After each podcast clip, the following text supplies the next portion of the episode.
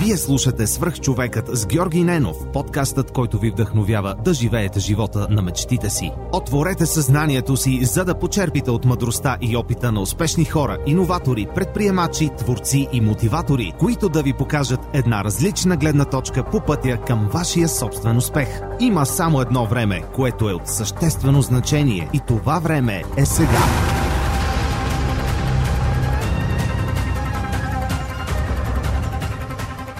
Здравейте, вие слушате Сръх човека с Георги Ненов. Днес имам удоволствието да ви представя и мой приятел Даниел Пенев, който също разказва вдъхновяващи истории на успешни българи, хора, които променят а, нашата страна. Но преди да започнем нашия разговор, искам да ви споделя, че този подкаст достига до вас благодарение на Telos International Europe, най-големият работодател в аутсорсинг индустрията у нас с над 3000 служители в офисите в Плодив и София. Може да разберете за кариерните възможности в области като хайтек, финтек, туризъм и гейминг индустрията в социалните мрежи или на telasbg.com. А сега да представя Дани. Здрасти, много ти благодаря, че при моята покана. Здравей, Георги, благодаря за поканата. За мен е чест. Това е първия подкаст, в който участвам. Пожелавам ти да е един от многото, в които участваш. А, все пак и каузата, с която ти си се захванал е доста сходна на това, което аз самия правя. А, ти си автор на книгата Хората, които променят България. Вдъхновение в 30 истории. А, ти си история 160 в Свръхчовека, което е а, за мен е една изключителна победа. Всеки следващ епизод е победа. Но преди да стигнем до книгата, която а, премиерата, официалната премиера е на 7 ноември, бих искал да започнем малко по-назад във времето. Именно да ни разкажеш малко повече за теб, за а, гимназията, за твоето образование, за нещата, които, с които се занимаваш. Моля те, отведи ни назад във времето. Само преди няколко дни навърших 26 години. Родом съм от Кюстендил, като смених няколко училища поради стечение на обстоятелствата, тъй като интереси. Първо учих в второ основно училище в Кюстендил, след това учих в математическата гимназия, но разбрах, че математиката не е моето нещо. След това отидох в езиковата гимназия в Благоевград, където причината да отида там беше, че бях част от школата на Пирин Благоевград по футбол, защото аз занимавах общо 9 години с футбол.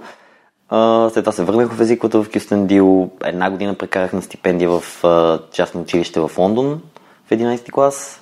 След което се върнах отново в Кюстендил, завърших средно образование в езиковата гимназия а, Петър Берон. И след това имах шанса, благодарение на резултатите от изпити и особено от САД, да взема пълна стипендия за Американски университет. И на практика там прекарах следващите 4 години в периода 2012-2016, като направих бакалавър две специалности журналистика и масови комуникации, плюс политология и международни отношения. И това мога да кажа, че бях един от най-хубавите ми години в живота, може би най-така ползотворни, продуктивни и въобще приятни. И веднага след това отидох в Будапешта, където направих, отново имах шанса да получа пълна стипендия и направих магистратура една година по международни отношения. И от 2017 лятото съм обратно в България, като поделям времето си между София и Кюстендил, в зависимост от задачите, но съм основно в София. А, тук ти няколко пъти използва думата шанс, обаче, а, както и в разговора ми с а, Ивайло Христов, който ще чуете малко по-нататък, а, някак си, може би, подценяваме усилията, които ние сме вложили, за да ни се, за да ни се получи шанса. Тоест, а, трябва да... Иначе звучи много лесно. Един вид... А, и аз си ходех на училище, учих си и изведнъж така стеха нещата, че получих стипендия. Истината е, че образователните институции най-вече не дават стипендии на случайни хора и общо взето дават стипендии на хора, които са показали потенциал, желание, били са постоянни, целеустремени. Напълно съм съгласен с теб. Когато използвам думата шанс, по-скоро имам предвид, че... Имало възможност. Имало възможност, да, когато аз съм се възползвал. Точно така. Нали, течение, контекст, условия, да. момент на кандидатстване, година. Защото тези стипендии, тези програми се променят. Но съм напълно съгласен с теб по гледна точка на това, че шанса е въпреки че изглежда малко необясним накрая, той е плод от години наред усилия и ние точно по тази тема сме си говорили с един от твоите герои на подкаста, един от героите на книгата ми, Калин Василев от Велико Търново. Още не съм на... го интервюрал. Калимбата О. с него. Да, еми, така сте, два пъти се е случило да се оговаряме и единия път автобуса му закъсня, той нямаше време, един път срещата му се удължи. Така че, а, да, Калимбата с него няколко пъти сме се виждали вече и нямам търпение да, да запишем сега, като ми напомняш. Значи ще, ще видите на премиерата и ще говорите. Супер. Но с него сме си говорили точно по темата, защото той по същия начин как е влязъл в Карнеги Мелан, след това в Кембридж за постдокторантура и въобще специализация. И точно това неговото основно послание, което е в книгата е, че ти сам създаваш възможностите, които имаш на базата на достъпа до ресурсите, които имаш, но няма как да чакаш някой да дойде да те викне да каже Дани или примерно Георги или примерно Калина, ела, много си добър, искаме да те видим какво можеш, ти трябва сам да се покажеш. Независимо mm. коя област. Смисъл, във всяка област факторите са различни, но в основата си да те видят какво можеш, да те видят отдадеността, да ти видят успехите и да ти видят мотивацията, какво искаш да постигнеш в бъдеще. Така че, да, тези стипендии, както и многото други възможности, които аз имах, които примерно да кажем обучение в Штатите, обучение в Исландия, обучение в Чехия, Ераза в Германия. Всички тези програми са контекстуално вързани, но аз съм се възползвал от тях на, макс, на максимум и се радвам, че съм имал този шанс. Добре, а, малко да те върна още назад във времето. Стана ми много интересно как един такъв ученолюбив човек като теб всъщност се занимава с футбол. да, противно на представител в България, аз футбол започнах да тренирам, мисля, че бях някъде втори клас, може би, в Велбаш Кюстендил, а, който това беше един период, може би, няколко години след като Велбаш Кюстендил беше в А група. След това вече нещата се влушиха и стана по-така ниско качество на футбола в града. А, аз обаче случих на много добри треньори, а страстта ми от футбола като цяло от баща ми. Той е луд фен до ден днешен на футбола и той не е успял да стане, както и Чичо ми не е успял да стане футболист, въпреки че е бил огромен талант. Но във втори, трети клас, когато почнах да тренирам, началото си беше просто супер любов. След това обаче постепенно това се превърна в много голяма мечта. Виждах, че нещата ми се получават. Бях в един момент капитан на отбора в Велбъш. След това участвах точно тогава пак, като говорим за късмет, бях един от първите издания на кампанията Жилет, конкурса за, на Христо Стоичков за Барселона.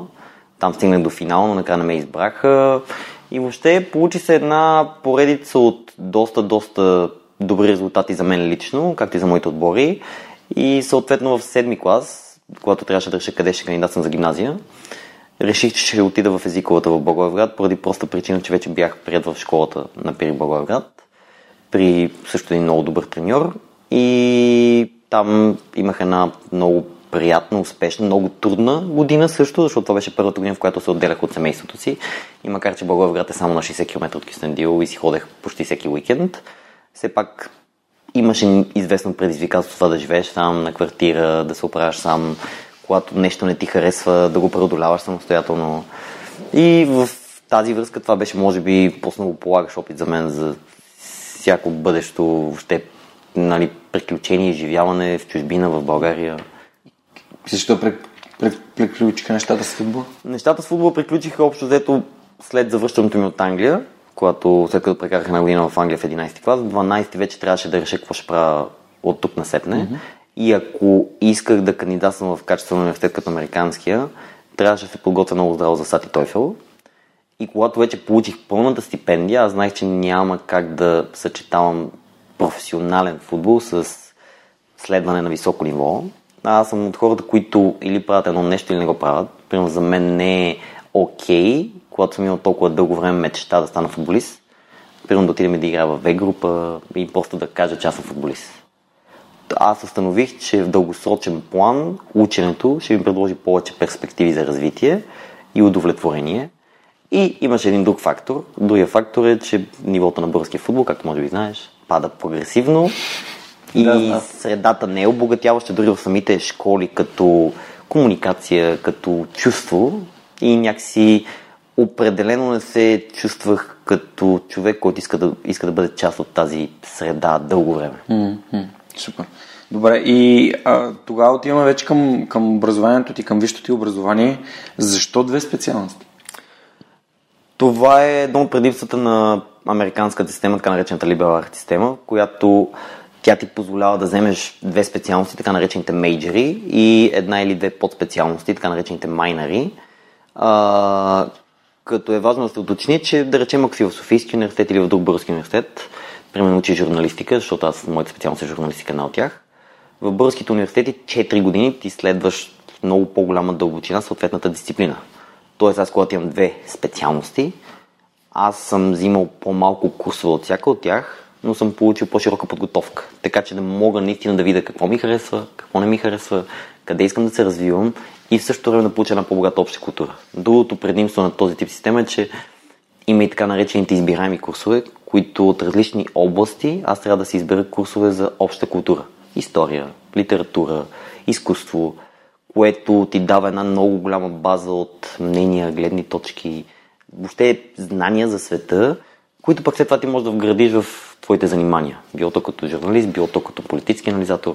Много хора там учат економика, бизнес администрация, компютърни системи. Това знаеш ли го преди да започнеш да учиш в Американски университет или така изникна като, пак като възможност? Знаех как работи системата, имах известни колебания точно кои да са специалностите. Журналистиката може би беше по-лесна, просто защото от някъде от 8-ми клас започнах да пиша есета, да печеля конкурси за писане на есета. Видях, че писането ми се отдава. Докато играеше футбол. Докато играх футбол, докато играх футбол. Ти и... някакъв парадокс на, на, на футбол в България просто. Е, не, има и други изключения, но да речем, че не. са по-ред. Понеже аз съм правил това, което ти си правил и в гимназията, а, също тренирах футбол и си спомням как един, много, един разговор ми се запамети в главата.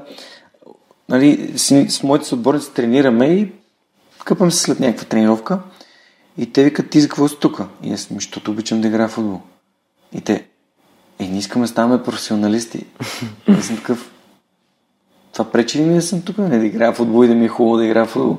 И затова, затова доста... Аз имах същите, да речеме, неразбирани от страна на колеги, които примерно в много българските школи това е другия проблем, че не се гледа изобщо на училището. И на много места треньорите познават учителите, децата учат в дадено училище, което е малко проформа и се дават по-стани оценки да минаваш. Докато аз винаги съм си учил, аз не съм учил никога спортно училище. Учих, както казах, в Мегия, в езикова гимназия и дори в Благоевград, докато бях в Пирин. Също беше странно, защото аз след тренировка веднага го съчетавах да отида до квартирата, особено при зимата на студено, пускаш духалка, печка и пишеш думи и изречения на английски язик, защото в 8 клас нали учиме интензивно английски язик, когато имах много добър учител.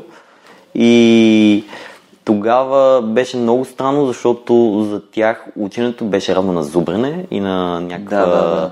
изостаналост или някаква въобще загуба на време, защото те си седяха, говореха си, отиват на тренировка и след това имаш 10 часа, които просто пилееш.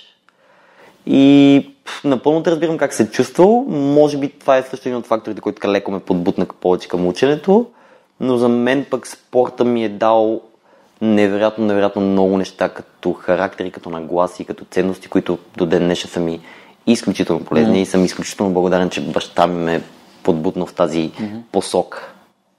Даже може би тези знания и нагласи са в пъти по-полезни, отколкото ако бях станал футболист в А-група или в някакъв европейски отбор. Супер. Добре, и а, беше започна с журналистиката. Да, записах журналистика, защото писането ми се отдаваше. Имах така желание да почна да развивам писателските си умения отвъд писане на есета. В американски имах удоволствие да попадна на страхотни преподаватели по журналистика, американци, голяма част от тях.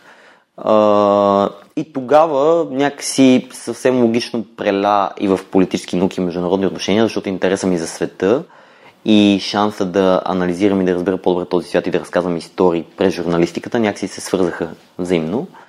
И реших, че тогава ще направя две специалности и една подспециалност европейски науки, която пък е като добавка към политологията. Като подспециалността я реших основно под позитивното влияние на един страхотен преподавател, който имах румънка, изключително борбена жена, Козмина Танасойо.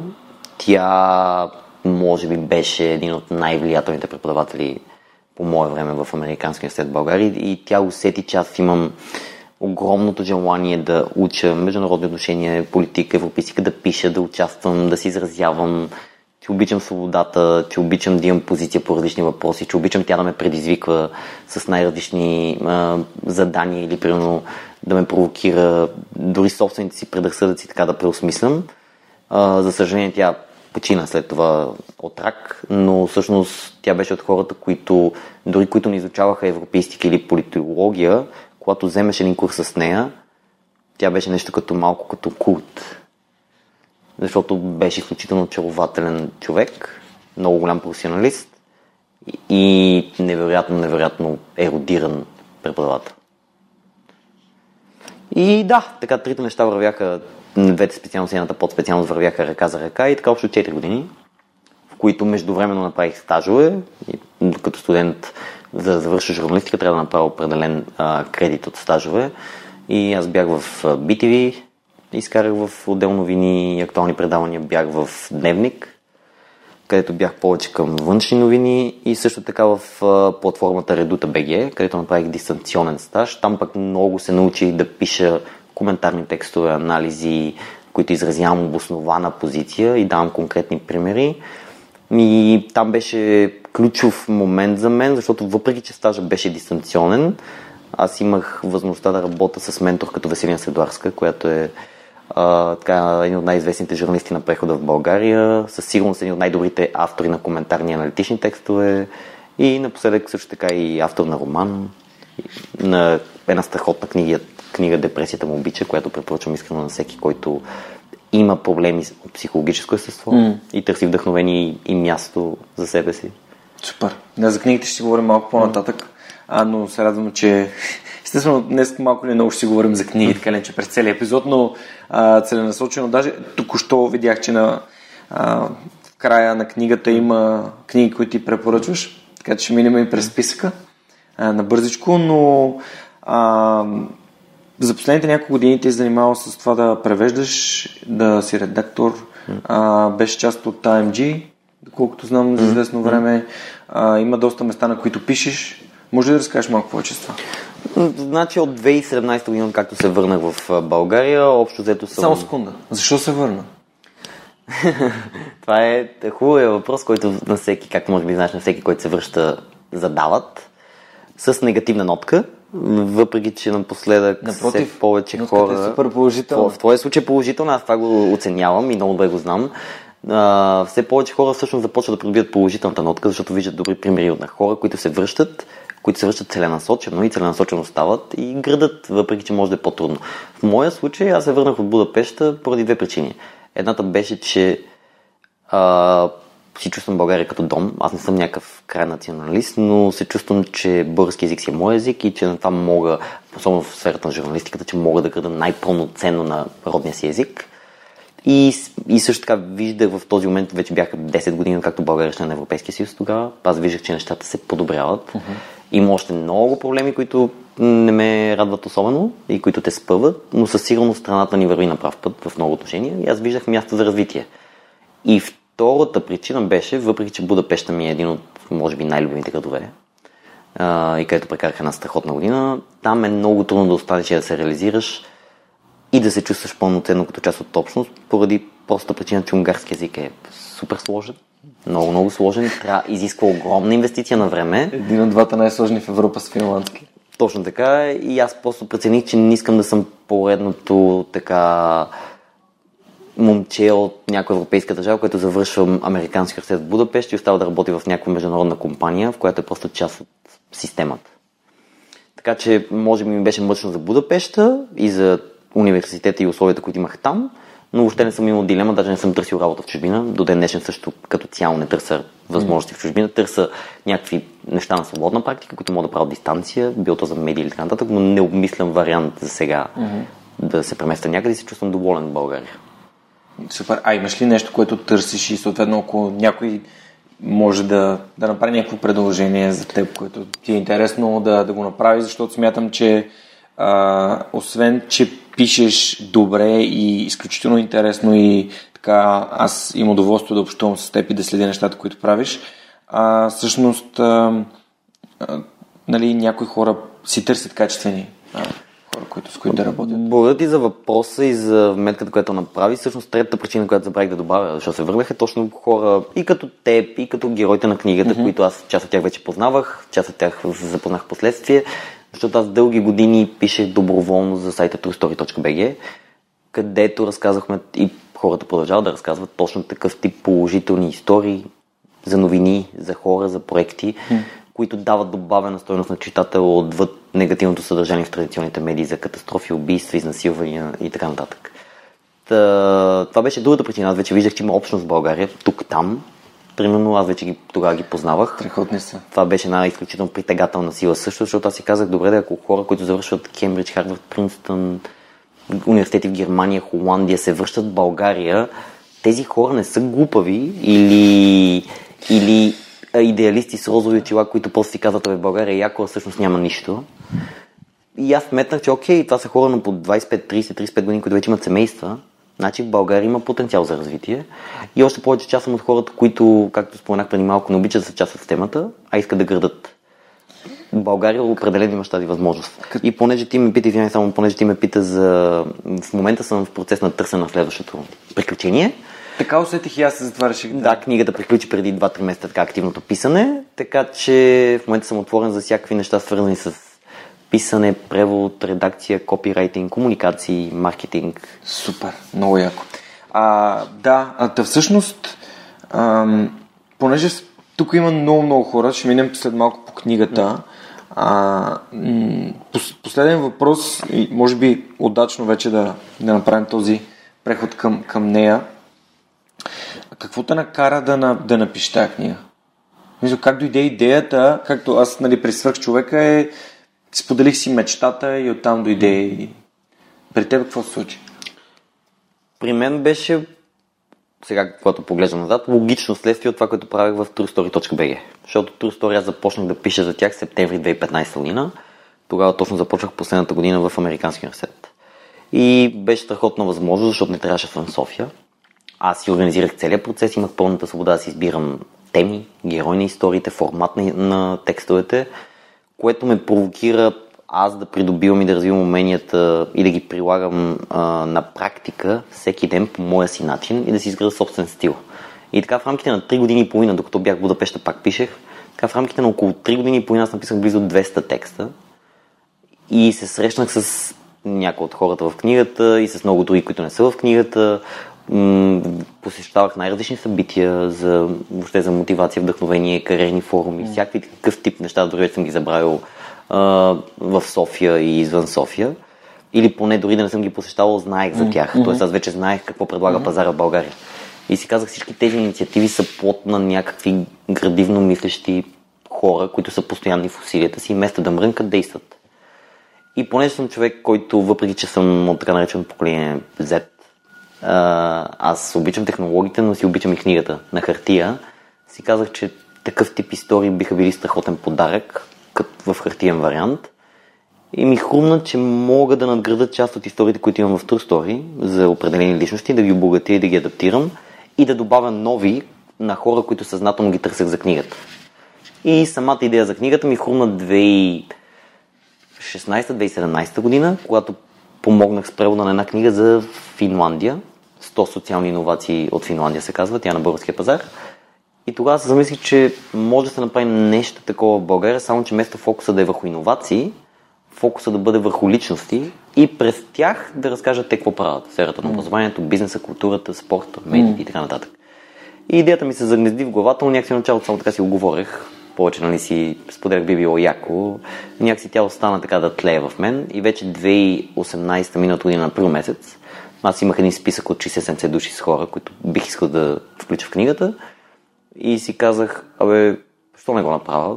А, да пробвам, нищо не ми коства.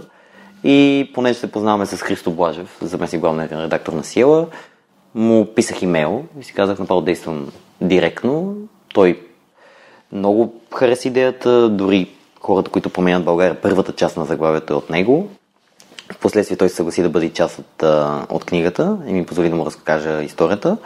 Поради различни причини с Йел не работихме заедно, mm-hmm. но пък AMG Publishing веднага също прегърнаха идеята и от ноември миналата година подписахме договор и ще стане вече една година. Общо взето работим активно по нея. Да, да. Супер. Горе-долу целият процес от няколко ами. Да, горе-долу аз се познавам с теб от миналата година, от това време. А, ти тогава беше още, малко преди да се пребера, спомням, че, mm-hmm. че си общувахме а ти беше част от уча се. Mm-hmm. А, и даже мисля, че когато дойдох да интервюрам Дарин, а, ти още беше част от уча се. А, после се запознах и с хората от IMG Publishing. А, голяма част от книгите, за които говорим в подкаста, също са преведени от тях, тези, които ги има на български. А, на Ричард Бранс. Ричард Брансън а, е- ексклюзивно. Една от любимите ми книги на Наполеон Хил. А, да, прецакаш а, да, имаме да прецакаш дявола. Сега Гърция прочетох тази година. Тук има и в списъка, ще минем и към нея.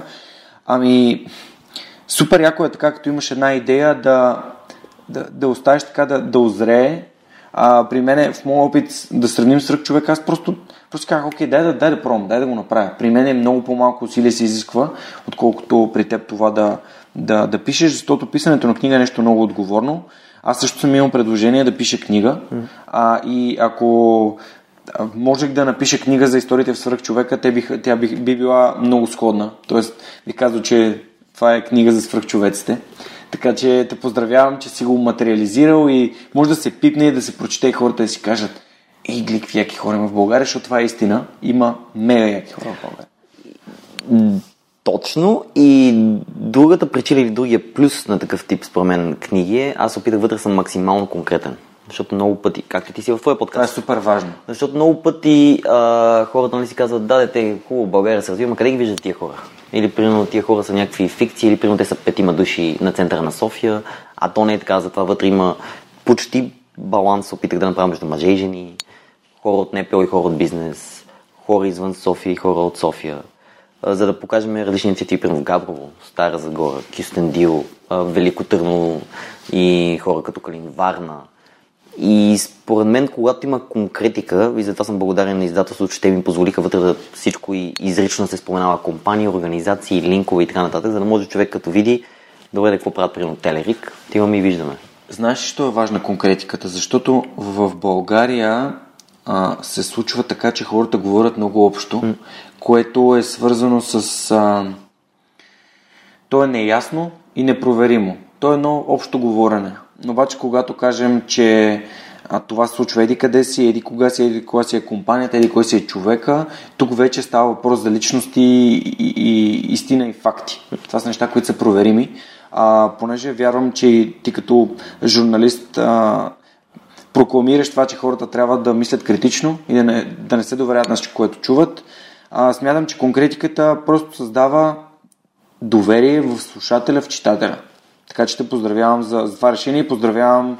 А, да, тук има Ernst Young, блогове са споменавани, mm. Телерик, Time Heroes, Campus X, всякакви такива неща. Майя е тук. Mm-hmm. А, в Карин дом, разбира се, няма как. А, само за да, за да може... Николета Попка Съдинова. Да, да, да. Сега ще мина точно през списъка с 30-те истории, за да хората да придобият представа, чии истории могат да прочитат вътре.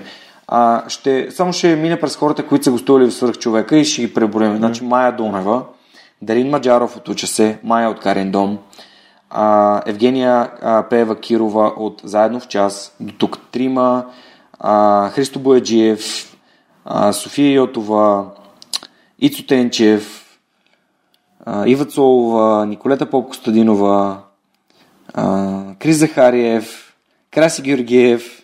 Значи 10 от 30 човека вече са гостували, а хора като Кирил Петков, като Васил Терзиев, като Венко Добрев, Калимбата, Мишо Стефанов, а, са хора, с които съм, нали, сме го обсъдили това нещо и, и знам, че рано или късно и те, ще- ще гостуват в подкаста.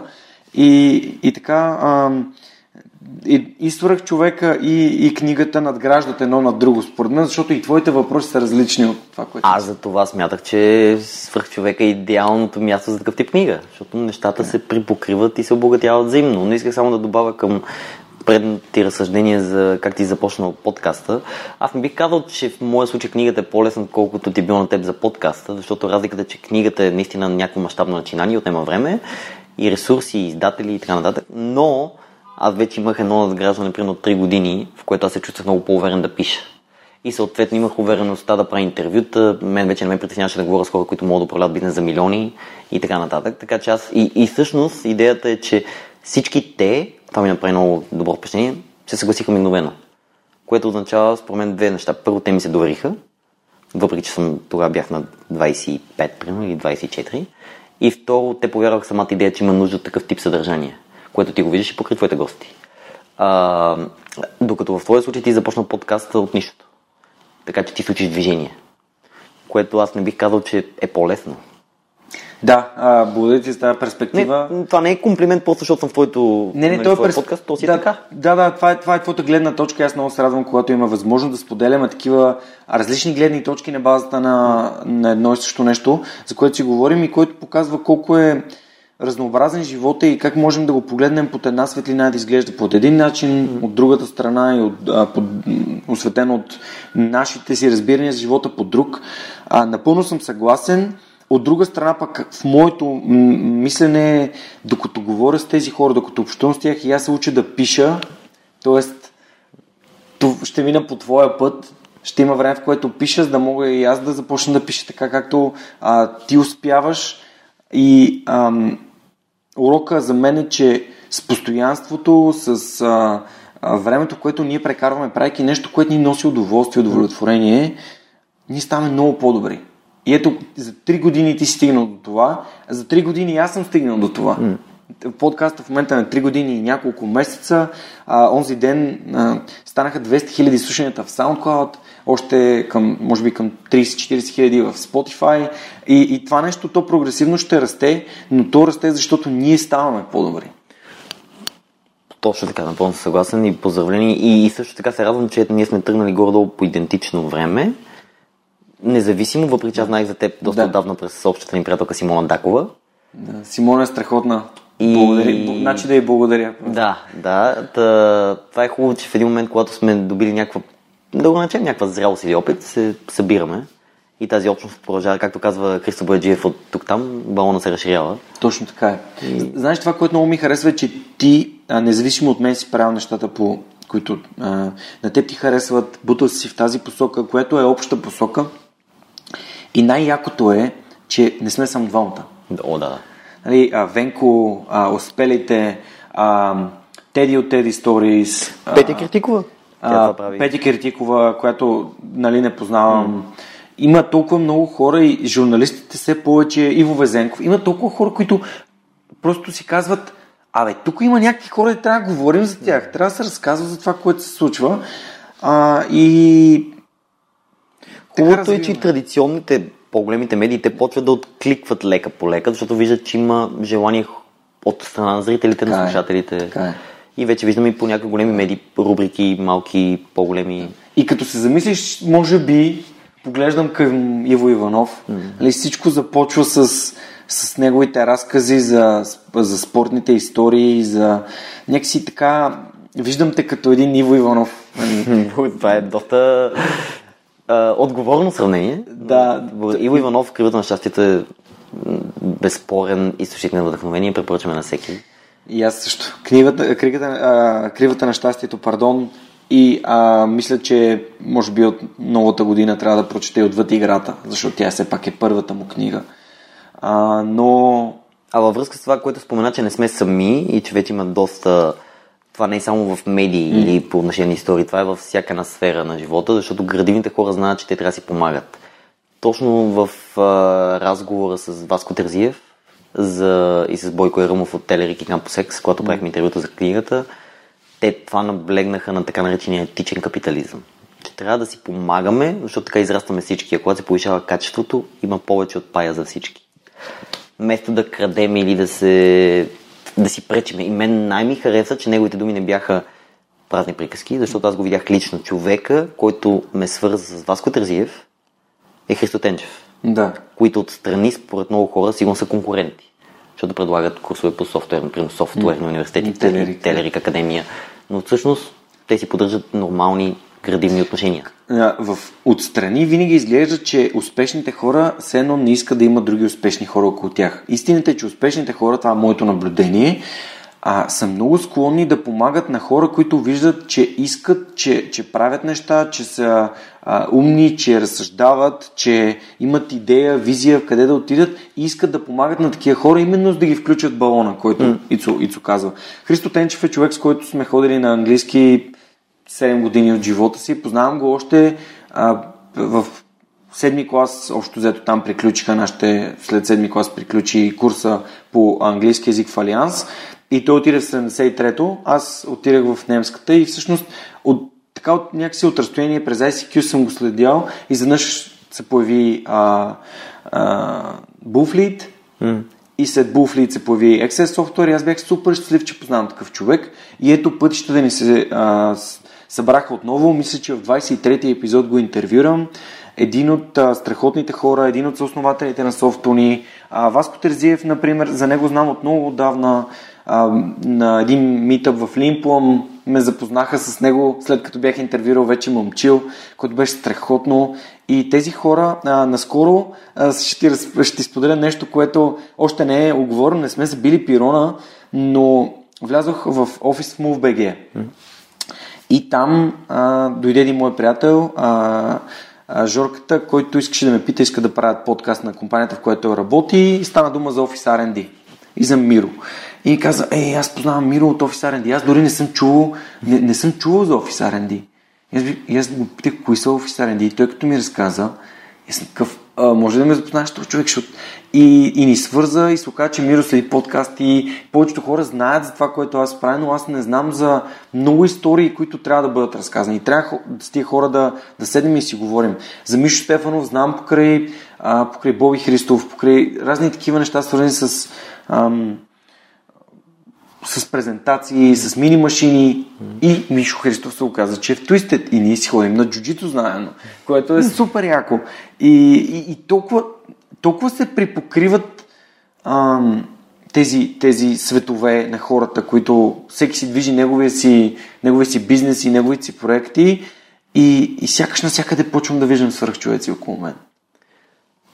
Да, напълно съм съгласен и когато кажеш свърх човеци, нали, за твоите слушатели е много важно. Те вече знаят, но е много важно да се отбележи, тук не говорим за някакви хора, които изпълняват определени критерии за успех. Аз затова не исках в книгата да има, в заглавието да има думата успех или успели. По-скоро искам да има променят, защото според успех е дори една малка промяна. Той Мишо Стефанов го казва за книгата, че да промениш един човек, неговото мнение, гледна точка за даден въпрос, дори по един въпрос, това е пак успех. И всъщност това е неговата основна идея, че трябва да променяме света всеки ден по-малко. На част по лъжичка, как се казва, mm. защото не може да стане грандиозна промяна. Думата успех в България малко се умърси, малко се изтърка, защото едва ли не всеки втори човек е успешен, защото mm. има последователи и определен брой в социалните мрежи. Аз исках да има хора, които аз по-скоро ги наричам а, деятели, дейни хора, някакви като архитекти на промяна, водители, хора, да. които дават най-доброто от себе си и карат другите да дават най-доброто от себе си. И най-важното според мен е, че водят с личния си пример. Това е. А, нека все пак да, да подчертаем, а, според мен, нали, това е моето лично мнение, поправиме, ако смяташ, че не, а, имаш различна гледна точка, ние е хубаво да интервюираме хора, които са постигнали по някакъв начин успех. За да можем да кажем как един вид а, да, да, да имаме къде да сложим лоста, да, да, да дигнем тази история и да кажем, ето това е Кирил Петков, ето това е Майя Донева. Mm. А, защото тези хора са постигнали нещо, направили са нещо, което може да се, да се види, да се провери, да се докаже, него го има. А, тоест, не можем да излезем на улицата и да, да, да, да говорим с някой, който прави нещо, но тези хора са до някаква степен са постигнали а, това, което а, правят, са постигнали успех в това, което правят, както и в свръхчовека, така и при теб. И вече, тъй като те са познати на някои, те вече, в смисъл, познати на, на хора, които ги следят и се интересуват и са, и са пример в живота на другите, ето тук вече можем да кажем, нали, сподели какво мислиш ти за живота, както Венко, както тук отварям по страниците, а, благодаря между другото. Бойко, който ми бяга доста време потъча, още от, а, още от тук там го а, причаквам да го интервюрам, той се отбива тази Не, И него ще го на премиерата. Да, да, да. Ами да, на премиерата, а всъщност тогава се пада и среща на свръхчовешкото общество. Това са хора, които ми помагат а, всеки първи четвъртък на месец си правим среща, за да си поговорим, за да, да общуваме. А, след като ни мине среща с удоволствие, ще се присъединим към премиерата. А, надявам се, че ще протече доста дълго време, защото... Минимум час и половина би трябвало да бъде.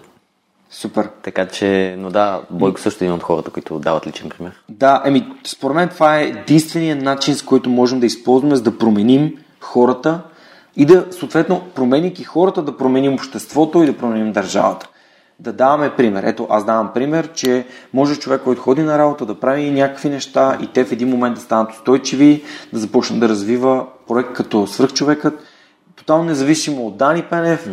който прави същото нещо, но чрез книга, чрез истории, чрез думите, които а, пише и споделя в интернет и успелите абсолютно независимо. Крис Захариев, абсолютно независимо един от друг, но нашата борба е обща.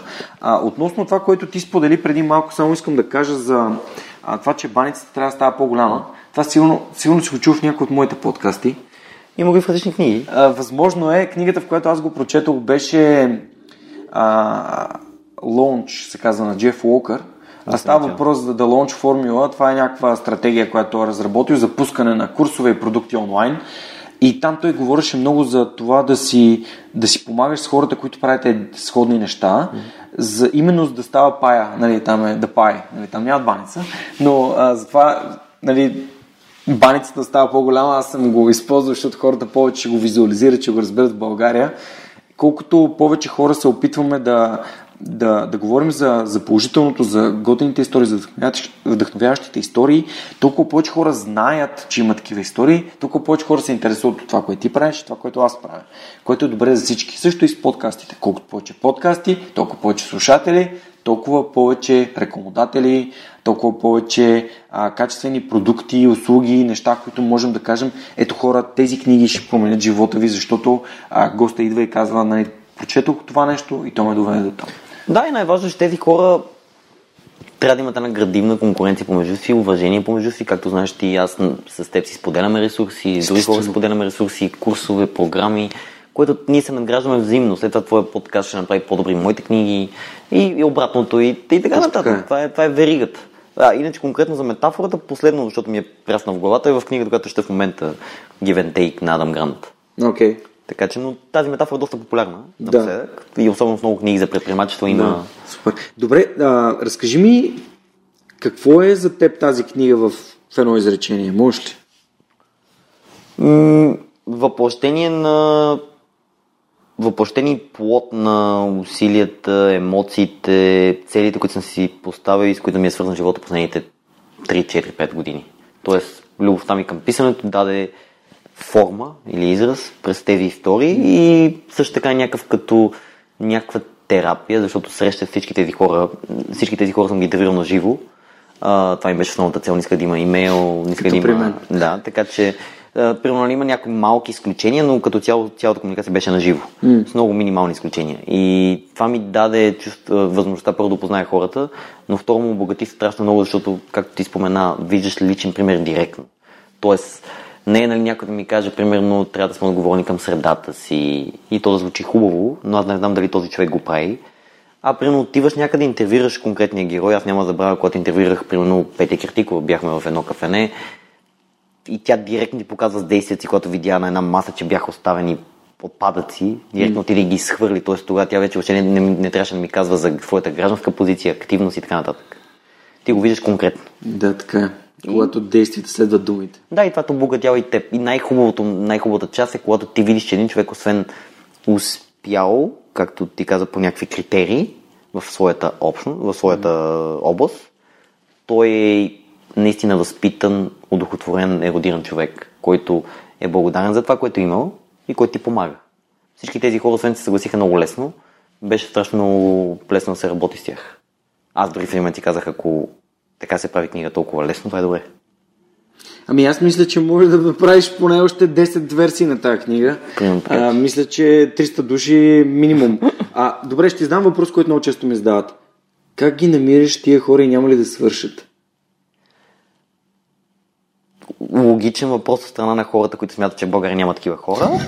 А, и нелогичен въпрос, когато вече си вътре в нещата. Ти знаеш и те си върват по веригата. И всъщност, както ти спомена, чух за еди кой си от еди кой си.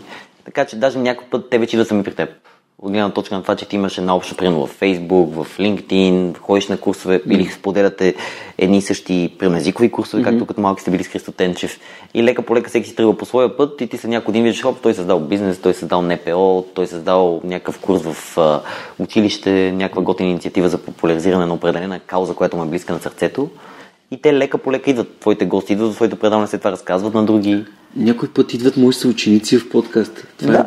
е Ели, Ели Цолова, а, която, когато порасна искам да стана чужденец, нали, автора на книгата, а, ние не сме се виждали тя от 15 години, което е... Ние сме съученици от немската. А, Ива Цолова също. А, Ели Цонова и Ива Цолова, а, че обърках фамилията. А, пф, и, и такива супер, супер, супер яки хора. Но е важно и другия фактор да го добавим, който ти го правиш, и аз го правя, Ели го е правила, успелите го правят. Има си вече и активно търсене, целенасочено търсене на доброто, на хубавото, което отнема усилия, отнема време. И аз мисля, че това пак е една от причините много от големите медии все още да са по а, леко затворени, защото едно е да търсиш истории, които се повтарят отново и отново. Ти си имаш хората, имаш си връзката, звънкаш един телефон, елата за интервю. Друго е ти да търсиш човек. Да направиш интервюто в удобно за двамата време, да се видите, да отделите два часа. Особено както и ти се опитваш хора извън София. И аз съответно там е по-трудна логистиката. Това изисква вече енергия, усилия, организация. Така че съчетание от последователност и вече активно търсене на тези хора. Така е. Добре, а защо е важно за теб България да се промени? Ами, тази книга излиза точно 30 години след а, началото на промените в България, когато аз точно не съм бил роден. А, и всъщност за това са и 30 истории. Аз в началото мислех да направя примерно 50 или дори 100, но след това си казах, че ми трябва 5 години. И тогава също се сетих, че 2019 година ноември е точно тази паметна дата. И според мен България трябва да се промени и се променя вече. Просто защото когато страната стане по-близко до представите ни за добър, спокоен и обогатяващ и пълноценен живот за всички ни, това ще бъде по-добре за всички. Пак стигаме до момента, че когато примерно инфраструктурата е по-добра, ще стане по-добро образованието, ще стане по-добри детските градини, ще станат по-добри университетите, защото от най-малките нагоре след това ще станат по-добри компаниите и ще стане по-добри парковете, средата, в която излизаме с децата или с, живот, с домашните си любимци. Всичко по веригата се подобрява в синхрон с средата около теб. Примерно, когато си в... Защото да речем, то не е решаващ фактор да речем къде си роден, но това непременно ти влияе. И с хората, които общуваш, и с хората, които учиш, с хората, които работиш. Средата може да те съсипе буквално И и, да те издигне. може да ти издигне. Така че, според промяната е по-скоро дори като чувство. Аз не съм казал, че ние искаме да станем изведнъж Скандинавия, скандинавски държави, даже аз не искам да ставаме скандинавски държави. Или Германия, или примерно Канада, защото България си има много други плюсове, много други предимства, които чужденците ги осъзнават и идват тук да живеят. За- и, и най-хубавото е, че България се променя, променя от гледна точка на това, че първо вече има толкова много хора, които правят градивни неща и се връщат и те самите променят. Второ, има хора, които осъзнават, че могат да се възползват от тези възможности. Mm. Защото ти можеш да градиш супер смислени инициативи, но ако не достигаш до никой, пак няма много промяна. Е, това е много яко, защото ние, през това, което ние правим с теб, а, хората извън България виждат, че нещо се случва и си казват, гледай, гледай, какви яки неща се случват в България. Това за мен ми е таргет да достигам до хора, които казват, а, аз мисля, че в България нищо не става гледай тия момчета за какви хора тук са, са събрали и са извадили. И в самата България. И в самата градове. Да, да, да, да. Това, което за мен остава, а, да речем, аз, аз съм роден 93-та година. Мгм. Аз никога да чукна да бъда, това съм благодарен също на съдбата, че не съм имал, примерно, финансови проблеми и така нататък. Гледна точка това съм израснал в стабилно семейство и съм имал възможности да уча, да спортувам, едно хубаво детство. Но някакси дори аз, средата около мен, въпреки че ми бя спокойна, 90-те, края на 90-те и началото на 21 век, беше едно такова негативно, че тук нищо не става. И второто, тъй като тук нищо не става, хора като теб, които са амбициозни, интелигентни, неученолюбиви, нямат място тук. И аз също бях така Програмиран. да, програмиран за това, че вие ли завършваш училище и вече отиваш в университет, евентуално в чужбина или в американски, след това пак в чужбина. Докато в момента вече последните 5 години или 4, изобщо нагласите ми се промениха из основи. И тогава активно аз почнах да виждам хубавите неща. Защото когато ти си сложиш очилата само за негативните и постоянно мрънкаш, ти не само вредиш на средата около себе си, ти вредиш на себе си. Да, първо на себе си, после на Първо на себе си, после Да. на средата, да. да. И колкото повече забелязваш само лошите неща, забелязваш все повече от тях. Направете този експеримент себе си, примерно, ама съвсем осъзнато, излезте и си кажете сега ще отбелязвам всички гадни, лоши mm. неща. Ще видите някой, че говори по телефона, някой си изхвърли буклука и ще почнете да забелязвате все повече и повече и повече. След което си направите обратния експеримент. А, забележете хората, които се усмихват, а хората, които се изхвърлят буклука на мястото, където трябва да го изхвърлят, хората, които изхвърлят разделно, хората, които а, се разхождат с а, животните си или карат колело, или такива хора, които се радват. Погледнете слънцето и времето и, и, и се усмихнете и се зарадвайте. Защото аз съм го казал този пример преди, че да, в Африка искат, искат питейна вода. Нали? Там имат много слънце, а обаче пък също време нямат питейна вода. Тук имаме питейна вода до безкрайност, обаче се оплакваме, че има ниски заплати. В Скандинавието имат високи заплати, ма нямат слънце. Али, и, и, и, всичко е, има много трейдов. Има много неща, които има цени, които трябва да платим за нещата, които се случват в нашия живот. И, и, и защо е нужна промяна? Има още един елемент, че хората, всички ние трябва да осъзнаем и все повече хора го осъзнават, но трябва обществото така да, да, да, озре за тази идея, е, че в България имаме една изключително а, за мен е вредна поговорка, която една птичка пролет не прави.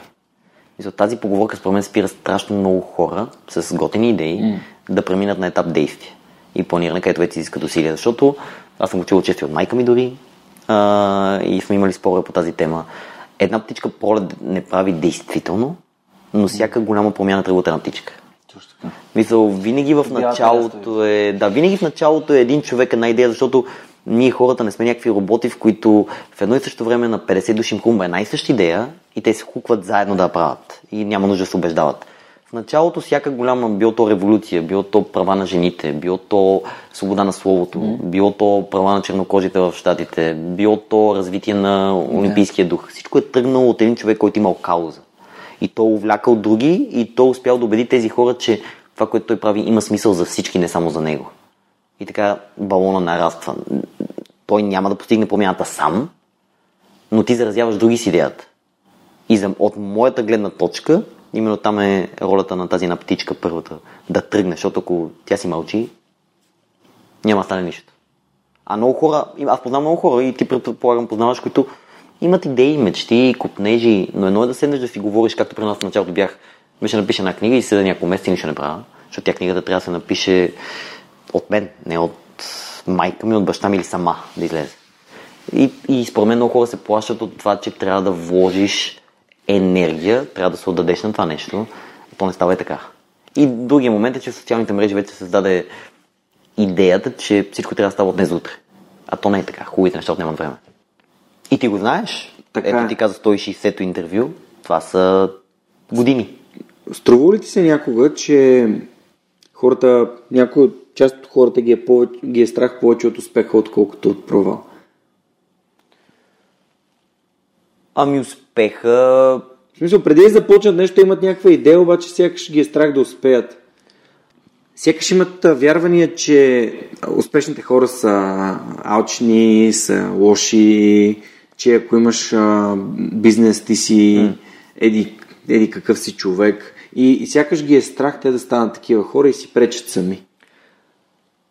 Според мен лично в България основния, така, основното настроение, преобладаващото по отношение на успеха, от една страна това, като ти кажеш, че малко то стана мръсна дума и че винаги имал някаква, били така наречен далавера, нали, малко шмекирика, някъде някой да излъжеме и той е станал на гърба на другите е станал успешен. Това е от една страна. От друга страна, успехът е по-скоро за много хора източник на материални облаги, известност. Тоест те се фокусират върху последствията от успеха, вместо успеха на това, като правят. Тоест последствията да бъдат просто естествено стечение, което ти се възползваш. И много често те бъркат, защото по този начин те не постигат и успеха, който искат. Точно така. Но това, което ти каза, също е фактор. Предполагам, че при някои хора го има. Не съм имал лични наблюдения от мои познати, защото успеха сам по себе си ти излага на показ. Примерно ти в момента или аз или някой друг ти излизаш лицето си и винаги някой може да атакува, ти що правиш този подкаст. Искам да валидирам това, което ти каза, защото ако бях започнал подкаст с идеята, че, че ще ставам известен, успешен и ще изкарвам пари, а той нямаше да стане, аз го започнах с идеята, че искам да разказвам тези истории, тези готини хора и така да помагам на другите и да ставам по-добър, т.е. да ставам все по-добър в това, което правя. А, и, и, и нещата, винаги съм ги гледал в тази перспектива на това носи ли стойност за другите, а не носи ли стойност за мен чисто материално. Защото моите ценности, а, наскоро точно си дадох сметка, че работите, които съм напуснал, а те не са малко, са били работи, в които по никакъв начин не съм имал принос към никого. И работите, които обичам да правя, нещата, с които обичам да занимавам, lift to lift, подкаста, а това да ходя по събития. Вчера бях на ISEC, ме бяха поканили да модерирам супер, супер готин, супер готин workshop си бяха направили, в който да разкажеш на други студенти какво е да си част от ISEC. И аз бях толкова изкефен, защото някакси давам от себе си на тия хора и те се радват и, и, и, и така им променя живота. Получавам, вчера седи си на среща с супер хостинг и получавам имейл от някаква жена, която намерила подкаста и е толкова щастлива, че е намерила това нещо. И аз бях такъв, вау, колко яко. А, и това ми се случва в среща с, с хора, които са партньори на подкаста. И, и аз чувствам се едно буквално живея живота на мечтите си.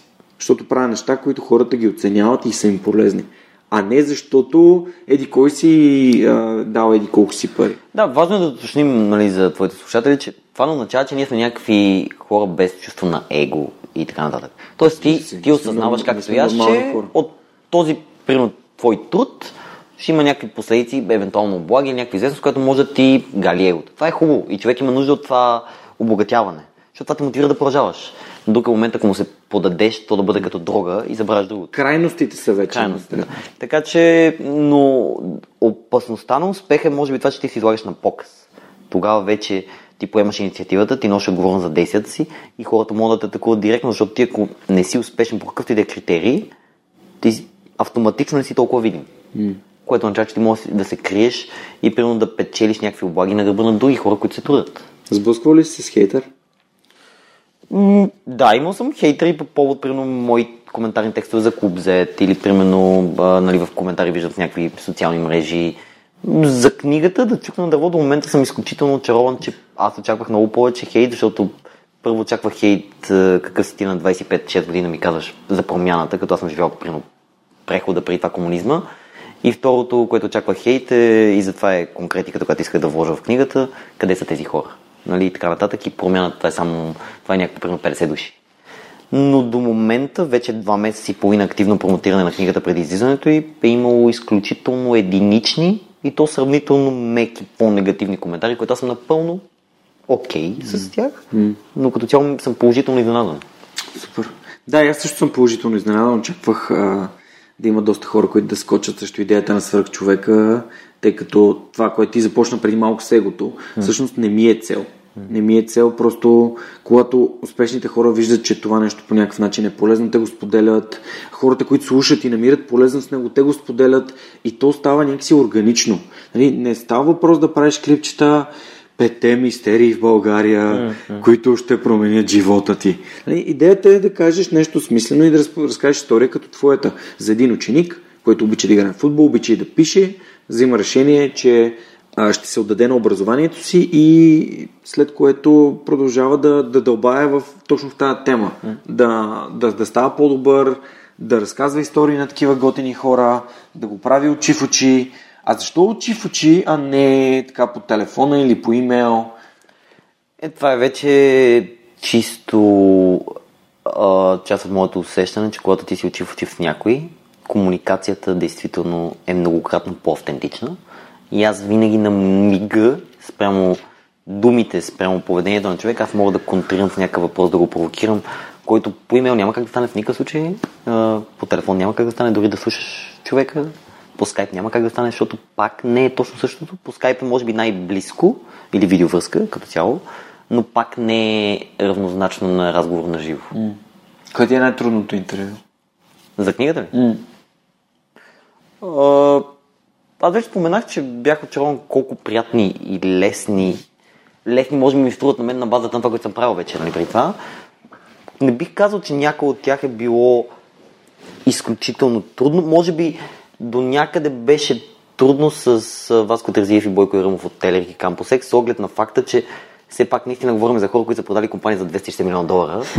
И нали, вече градат бизнес, градат цяла екосистема в София. И все пак ти си първо 13-14 години по-малък от тях, доста по-неопитен, а и те са в една сфера, да речем IT и въобще предприемачество, бизнес фондове, които на мен не са ми толкова близки и нямам толкова знания, така че много внимателно трябва да нали, да градиш въпросите си, за да си чисто фактологично прав, нали, достоверен, те да ти имат доверието и да ги предразположиш. Така че може би там беше труден не заради тях, а труден до някъде заради моята неопитност прямо техните сфери и действия, поне изяви. А какво научи от книгата? Има ли някакво урок, който си взел? Записането на книга, по принцип, те питам. А, записането на книга научих колко трудоемко начинание. Okay. Наистина, колко, колко трудоемко начинание, така че когато ти събереш един огромен обем от информация за всеки един човек, освен интервюта, аз правих специални проучвания нали, на организации и така нататък, на самите хора допълнително. Затова ще, ти ще видиш и линкове към други медии. Да, да, имам вътре. Аз, аз започнах книгата, между другото, стигнах до, само да кажа, защото не успях да я прочета цялата, а стигнах до, до София, а, така че mm. съм прочел 30% от книгата. Така че трудоемко начинание, което изисква страшно много фокус, страшно много даденост. Аз имах а, щастие, докато пише книгата активно зимата. А, така от тогава бях в Учефе, маркетинг отдела и, и Дарини и останалите бяха така благосклонни. Известно време си работил вкъщи и си бях, бях се отделил в Кистендил, където освен нашите нямаше никой, така че бях малко като на някакъв, някакво такова едно учелничество леко и съзнателно си ограничавах примерно, достъпа на информация до мен, за да се фокусирам максимално. Защото аз как всяка инф... история да бъде хем информативна, хем лека за четене, хем вдъхновяваща, хем различна. Ти ще видиш, примерно, някои истории започват с цитати от хора, други истории започват с мои размишления. По същия начин някои истории завършват с цитати на хора, други завършват с някакви мои размишления, някакъв път по-сантиментални, по-глобални, някакъв път по-локални за България. Просто исках да има разнообразие, за да може човек като седне в трамвая, в метрото или в къщи на, с чай и кафе, взима си една история, която иска, не трябва да ги чете последователно.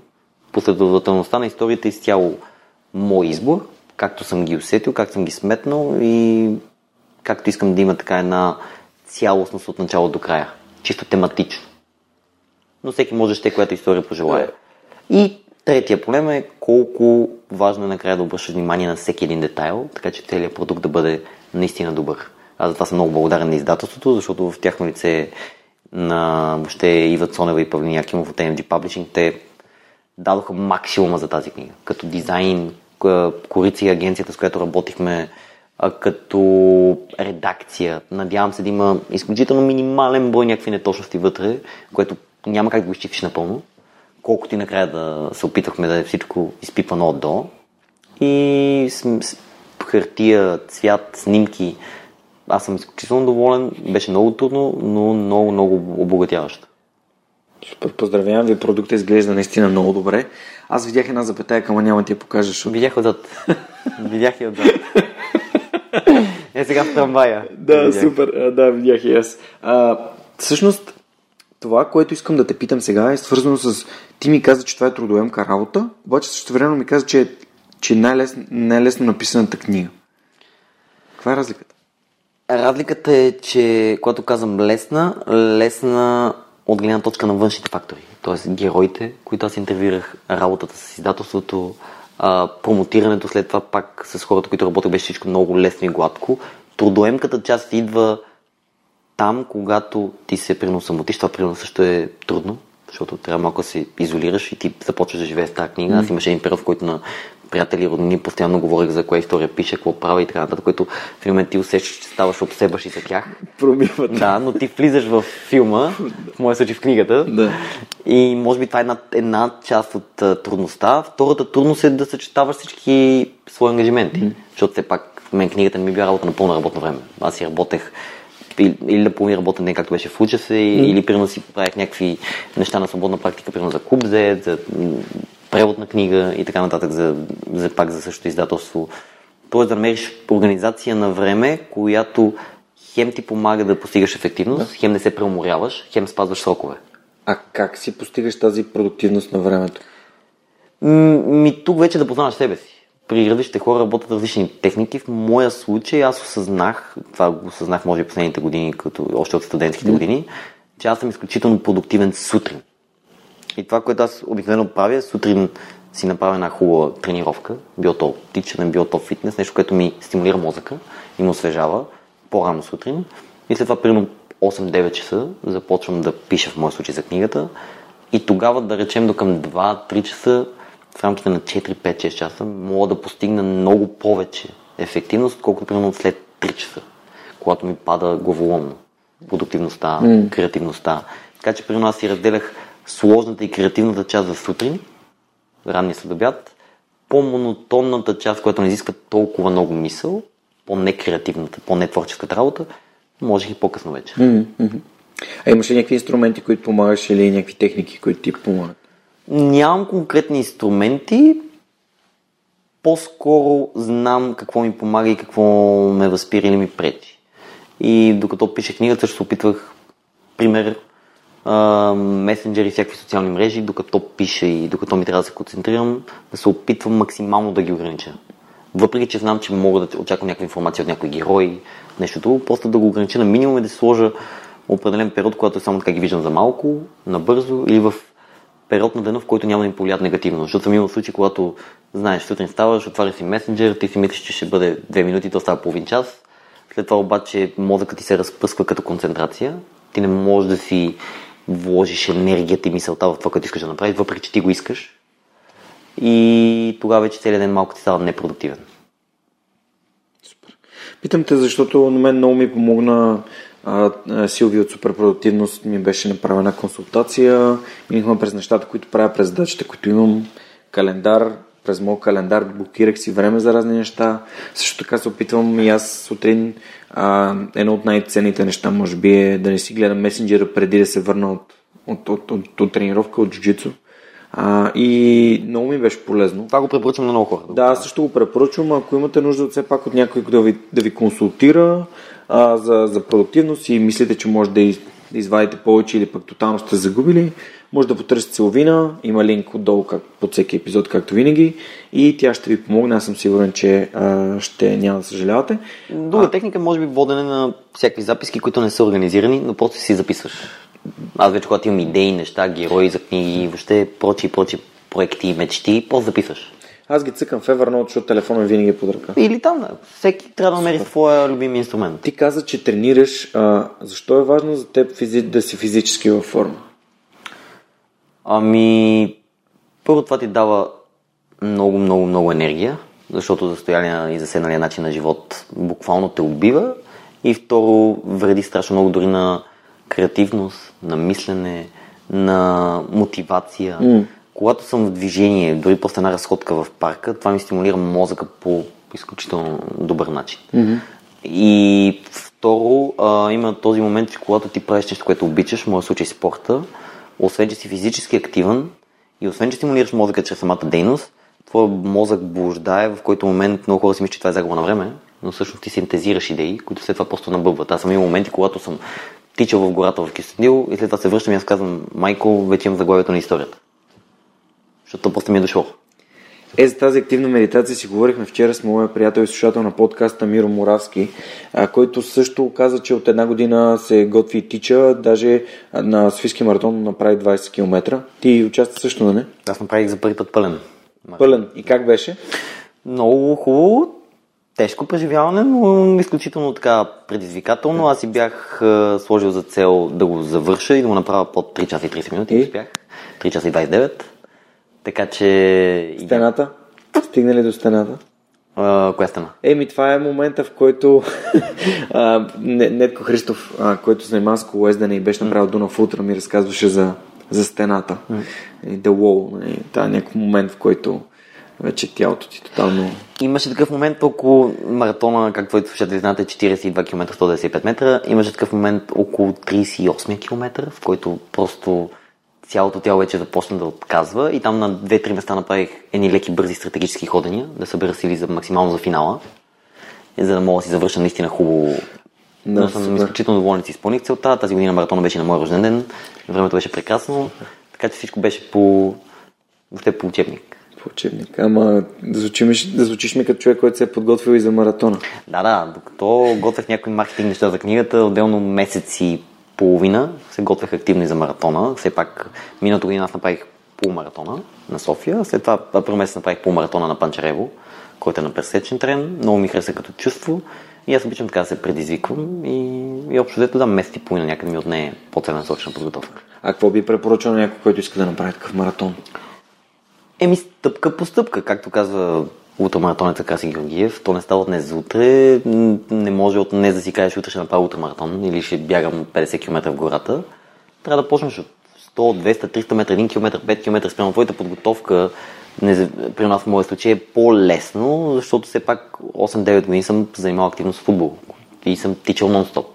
Различен тип тичане, но съм тичал нон-стоп. Тоест имаш двигателната култура, ти имаш една база, в която дори след това да не тренираш две години, както знаеш, тялото помни.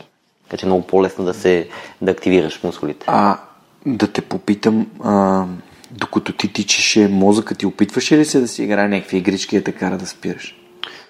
Не, даже до към... А, тази игра беше на финала. Okay. До към 25-30 км даже си помислих нещо подобно като с книгата. Ако маратон е толкова лесно нещо, ще не го правя. Супер, супер, нали? И до 30 км се чувствах изключително добре. Да. Дори на моменти си бях доста, доста високо темпо и даже очаквах, че мога да го направя още по-добро време. Но някъде на 32-я, 3-я почна да ми пада и вече на, когато видях табелата 35 км, е тогава започна наистина психическата игра, в която хем съм си казал, че съм направил 35 и съм много доволен от себе си, хем си казваш, бе 7 не е много, ма не е и малко. И то сега вече става и по-топло към обяд.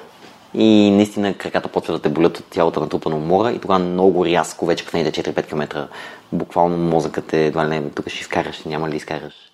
Ще спреш. Даже в момент си казвах, ще стигна ли под 3.30, както си исках, нали, няма ли да стигна и накрая дори като имах моменти малко да хода, си казах, сигурно няма да успея, но оставаха 7-8 минути, бях много близко, си казах, тук почвам да тича и го направих.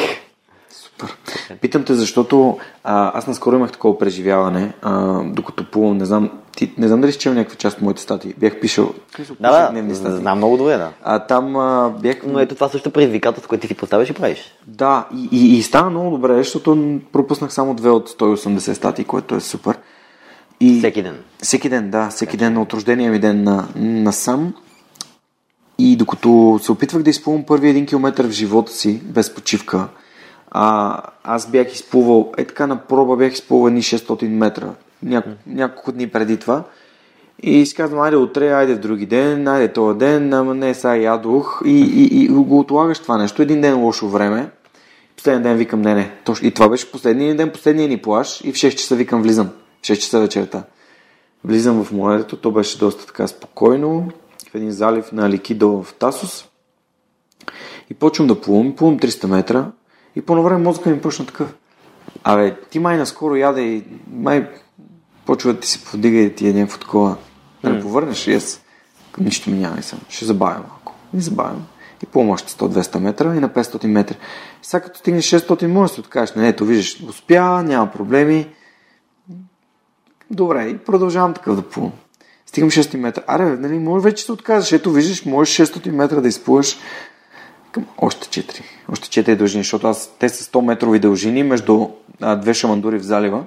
Мерихме го в, в Google Maps. Даже с, а, закръгляхме надолу, за да съм сигурен, че съм изплувал 1 км. А, и вече на 900 метър. Аре, бе, пред кой се доказваш? Не, няма нужда да го правиш това нещо.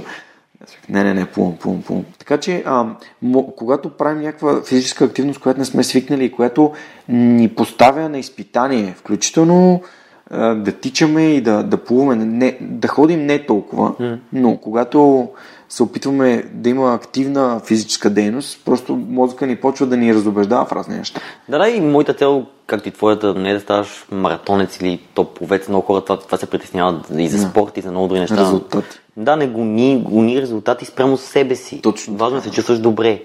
В смисъл, тялото да ти дава енергия. Ако имаш енергия, спокоен си, значи си на прав път. Така да. Супер. Дани, дай да минем към книгите. А, само искам да, искам да, да кажа, че от седми от кога ще има книгата по От 1 ноември, Деня на будителите. От Деня на будителите може да си купите хората, които променят България и ако се видим някъде, дори бих ви я подписал, Дани би ви я подписал, елате на, на премиерата в, в Дабук ще бъде? А, в Перото. В Перото. В НДК, Окей. 7 Перото. ноември, 19 часа. 7 ноември в 19 часа в Перото. Където ще бъдат и голяма част от героите на книгата. Супер, много яко. А, аз ще се опитам да дойда, не мога да обещая, но ще дам Ще има, много, ще има и много добра водеща, която идва специално за събитието от Будапешта. Ще има и, и музика. Ще Яко, Много, много приятно. яко, яко, яко. Аз даже вчера бях в Перото. А, да, ще видите някои от хората, които са част от свърх човека също така. че. А, добре, на, в края на книгата има една част, в която става въпрос за порция книжно вдъхновение. А, нехудожествените книги на български автори, всъщност можем да ги... Да, тук има книги на Георги Марков, на Георги Господинов, Кривата на щастието на Иво Иванов, на Светослав Иванов две книги, по моя начин на Димитър Бербатов. А, българските автори по принцип а, не са много често споменавани. А, защо, за- защо държеше да, да са отделно? Защото секциите са три. Ами защото ние решихме как да организираме тази вдъхновителница от книги, така че да е най-удобна за хората. Тоест, искам да прочета български автор или искам да прочета книга на български, искам да прочета книга на английски. Някакси така ми се стори, защото иначе темите са много разнообразни на книгите и много по-сложно да ги групираш. Така ми се стори най-разбираемо, най-ясно за всички, най-удобно. Кривата на щастието е вътре. Така че. Е А единствената от книгите, които са написани тук е книгата на щастието, което аз съм чел. Трябва да прочете по моят начин на Бербатов, защото много искам да го интервюирам в подкаст. Много хубава книга. Препоръчвам искрено. Супер. Да, мерси. Той не, не я препоръчва, защото той също е тренирал в Пирин, нали? Не, не, не. Той си е от Благоевград. Да. А, продължаваме с нехудожествените книги, преведени на български язик. Човек в търсене на смисъл на Виктор Франкъл, а, Дневникът на Ане Франк, а, Да предсакаш дявола, нали, чета книгите, които аз съм прочел и а, Сапиенс, кратка история на човечеството на Харари, както и другите му книги, велики книги. А, радвам се, че каза това за национализма, което Велики, според мен книги. Харари много добре обяснява каква е разликата между това да си националист и да си родолюбец. Разликата е огромна и е свързана с това, че хората се... А, това, че сме българи, не ни прави най-великите хора на света, не прави и другите по-лоши от нас, просто ни прави българи. И това, че обичаме България. от Опус. Да, а, и, и това той го обяснява много по-добре, отколкото аз сега мога да го обясня. Дарът на трудностите на Райан Холидей is the Way е велика, велика книга. Както и го издиена ми. И го издеяне ми има по-надолу. А... Та-та-та, какво има друго? Твоята най-силна година на Майкъл Хайят. Какво? Понеже си говорихме за егото, Да. освен и го ми, наскоро излезе и третата част от тази трилогия на английски язик, Stillness is the Key. Така че очаквам с нетърпение да прочета нея. Да, тук има тези, които не са преведени на български. 12 Rules of Life на Джордан Питърсън, интересна книга. И го издеяне ми. Deep Work на Кал Ньюпорт, много, много интересна книга. Също така бих препоръчал на Кал Ньюпорт. Uh, So good they can't ignore you. so good they can't ignore you, да. а, Тя не е в списъка, защото прочетох след списъка. Да, така ли? Окей. Прочетох скоро и Също много така бих добавил, наскоро, наскоро изслушах uh, The Subtle Art of Not Giving a Fuck. Много Тъй като книга. изкуството не ти пука. Много силна Не съм я книга. чел. Препоръчвам и е аз. книга. да. А, другите книги не съм ги чел, но определено ще, някои от тях са ми в списъка, някои от тях със сигурно всички ще бъдат добавени. А има ли книги, които не си нали, посочил тук, нека да ги оставим така, някои от тях а, да не ги прочетем, за да може хората да им е интересно. Дори само да отидат да прегледат книгата в книжарницата и да видят книги, книгите си препоръчвам, мога да... Така, да Мога само да, да добавя едно уточнение за книгите там. Има една книга, която изключително много препоръчвам и това е 12 Rules for Life на Джордан Питърсън. Да, да. И хубавата новина е, мога да споделя, че тя скоро ще излезе на български език, дори в рамките на, може би, ноември.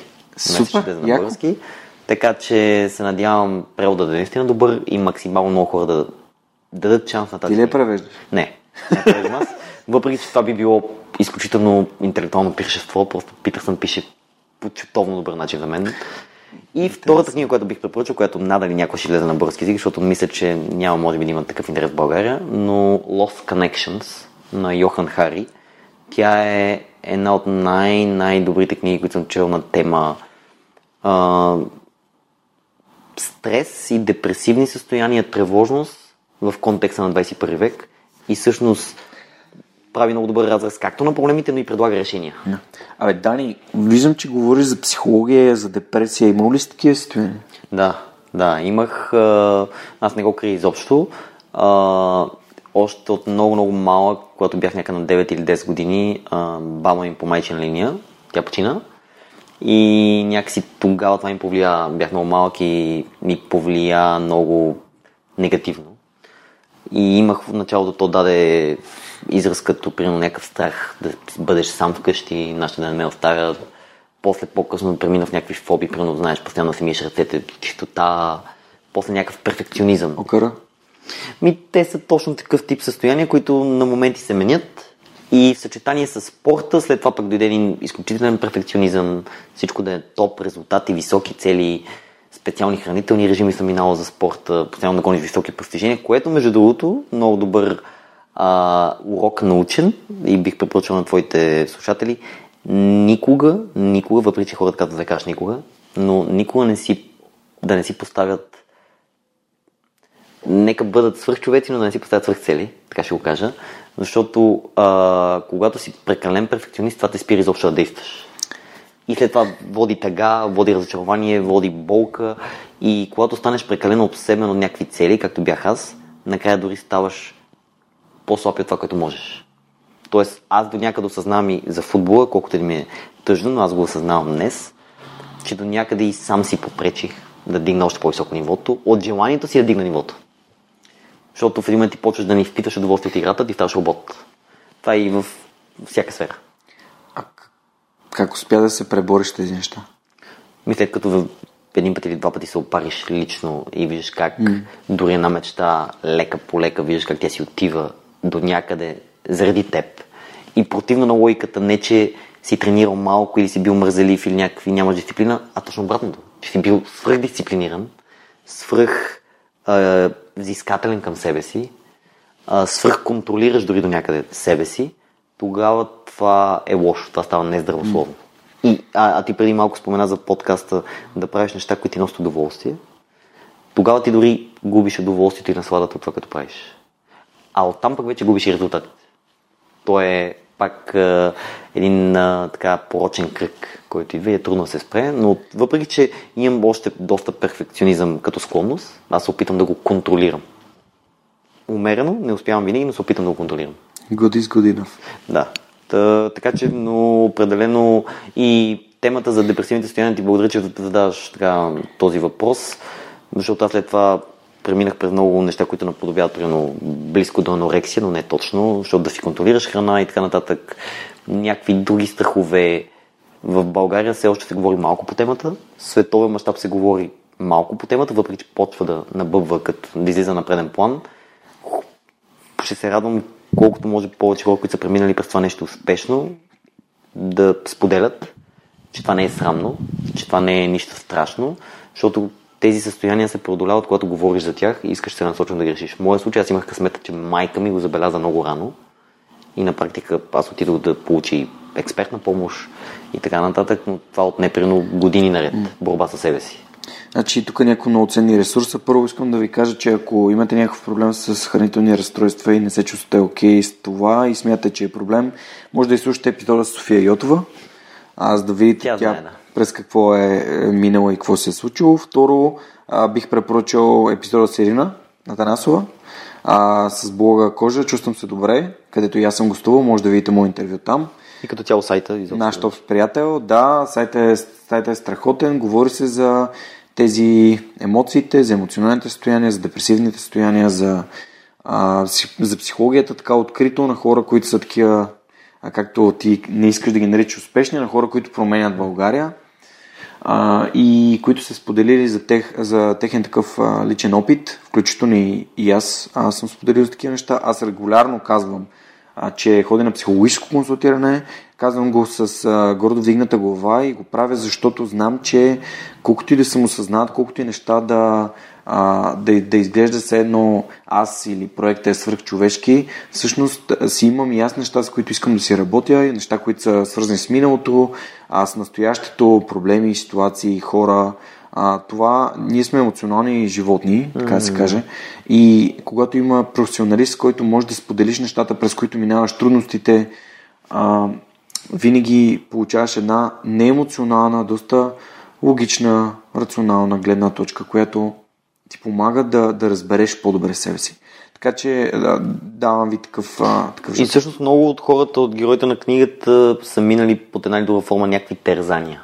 Казвам терзания, защото Тързане, притеснения, страхове вътрешни. страхове, те водят до, аут, до бърнаут и а, притесняваш се за неща, които не можеш да контролираш. Защото точно хората, които променят, те поемат отговорност и към себе си, и към околните. точно така. И тогава е най-голям риск от разочарование, ако не изпълниш нещо, което веднага води до самокритика, до самобичуване, оттам пък отключваш какви не симптоми. И между другото, едно от, да се върнем да за- завържем нишката, един от спасителните така пояси за мен е именно спорта. Спорта реално беше нещо, което ме спаси. Буквално да си изкарвам енергията, буквално. Само и само да така да изгоня лошите мисли, които са срещу теб. Истината е, че лоши мисли винаги ще има и то, а, както казахме и преди малко, само не трябва да се залита в крайностите. Аз също понякога си казвам, «А, Георги, ти си е гати провала, как може да е такова нещо. Последната статия, която написах, беше а, с такъв кликбейтърско, а, а, кликбейтърски първи абзац, в който хората да прочетат, а, че аз съм абсолютен провал, как можах да изпусна две статии от 180. А, и идеята беше да покажа то негативния глас. То негативният глас, който ти казва, ти си абсолютен провал, бе, закъсня с 5 минути за среща, как можа. А, а, и всъщност в нас живеят двама души. Нали? А, този човек, който. Нали, тези мисли, които ни помагат и които ни казват, тук се справи добре, нищо, да, допусна грешки, важното е, че опита, че научи нещо, другия път ще справиш по-добре. И другия глас, който е, ти си абсолютен провал, ти за нищо не ставаш. А, и ам, кол- както е в тази инди, индианската притча, а, че в нас живеят два вълка и когато детето пита вожда, добре, вожда, кой ще победи? И отговор е вълкът, който храниш. По същия начин и с нашите мисли. Тези мисли, които храним, тези мисли за готените, успешните хора, за балона, който ние трябва да развиваме, да водим с личния си пример, колкото повече ние ги подхранваме в главата си, толкова повече ние ги виждаме, толкова повече ги проектираме върху околните, ние виждаме в тях доброто, това, което могат, подкрепяме ги, те подкрепят нас и така инициираме промяната. А, и колкото повече казваме, че сме пълни от трепки и адски дубки, а, толкова повече ние се превръщаме в такива. Нали, Но, разбира се, всеки трябва да намери неговата си балансирана, Баланс е ключов. балансирана среда Баланс е ключова в, дума. в, тези, в тези неща, защото някои има тенденцията да са малко по-положителни, други малко по-отрицателни към себе си. Хубаво е да си критичен, лошо е да си свръх самокритичен. И обратно. И хубаво е да мислиш осъзнато за проблема, Да, а да не си с розовите очи, да. да няма стигма, защото много хора се притесняват да говорят по темата. А когато се притесняваш да говориш по темата, проблема става в пъти по-голям. Точно Било то консултиране, било то с близки, било то с приятели. Първата крачка не е да отидеш на психотерапевт, първата крачка е да кажеш аз имам проблем. И ако не осъзнаваш, че имаш проблем, ти нямаш проблем. И ако а, всъщност ти си мислиш, че нямаш проблем. Не, че нямаш, ти си мислиш, че нямаш проблем. Иначе съм съгласен с теб, негативни мисли всеки човек има, ние сме хора. Въпросът обаче, че когато ти се научаваш от личен си опит, че тези мисли не са едва ли не вечност или край на света, а умееш да ги контролираш, както казва София Йотова, тя е според мен е в най-добрия смисъл на думата експерт по темата, т.е. ти преглъщаш тези мисли, взимаш ги отстрани, слагаш ги на масата, гледаш ги като проблем, който е извън теб и ги овладяваш. И се науча, научаваш да живееш в тях. Може би тук бих добавил единствено и само ако а, реагираме на мислите си по свърхемоционален начин, само в момента, в който отключим дадена емоция, е добре да си дадем сметка. Окей, сега това наистина добра идея ли е да го правим в това си емоционално състояние или да изчакаме и да обмислим това, което правим. А, много хора, измамите са свързани с провокиране на емоция, а най-лошите решения в живота ми са следствие на свърхемоционални решения. А, така че, а, затова и психологията като много ми помага да разбирам, че ако, ако момента се чувствам емоционален, дали а, в делириум и в еуфория, или в смазан и потиснат и гневен, като основните емоции са 8, а хубаво е в Википедия може да прочетете кои са и да следите за тях, а, тогава си казвам, окей, чакай малко, стой, и, какво се случва сега? Що реагирам така? Това що ме кара се чувствам така? Задам си въпроси. Така че с задаване на въпроси може да се излезе от тази дупка. И с задаване на въпроси, дори към себе си, най-важно. Най-важното към себе си. Разговор с себе си, аз за това казах осъзнатост, но ми допадна мисълта на Снежина Маринова, тя е в книгата. Mm. Тя е създателка на едно пространство Our Space, където се представят а, а, места за работа за психолози, психотерапевти, въобще уникално за България, в София.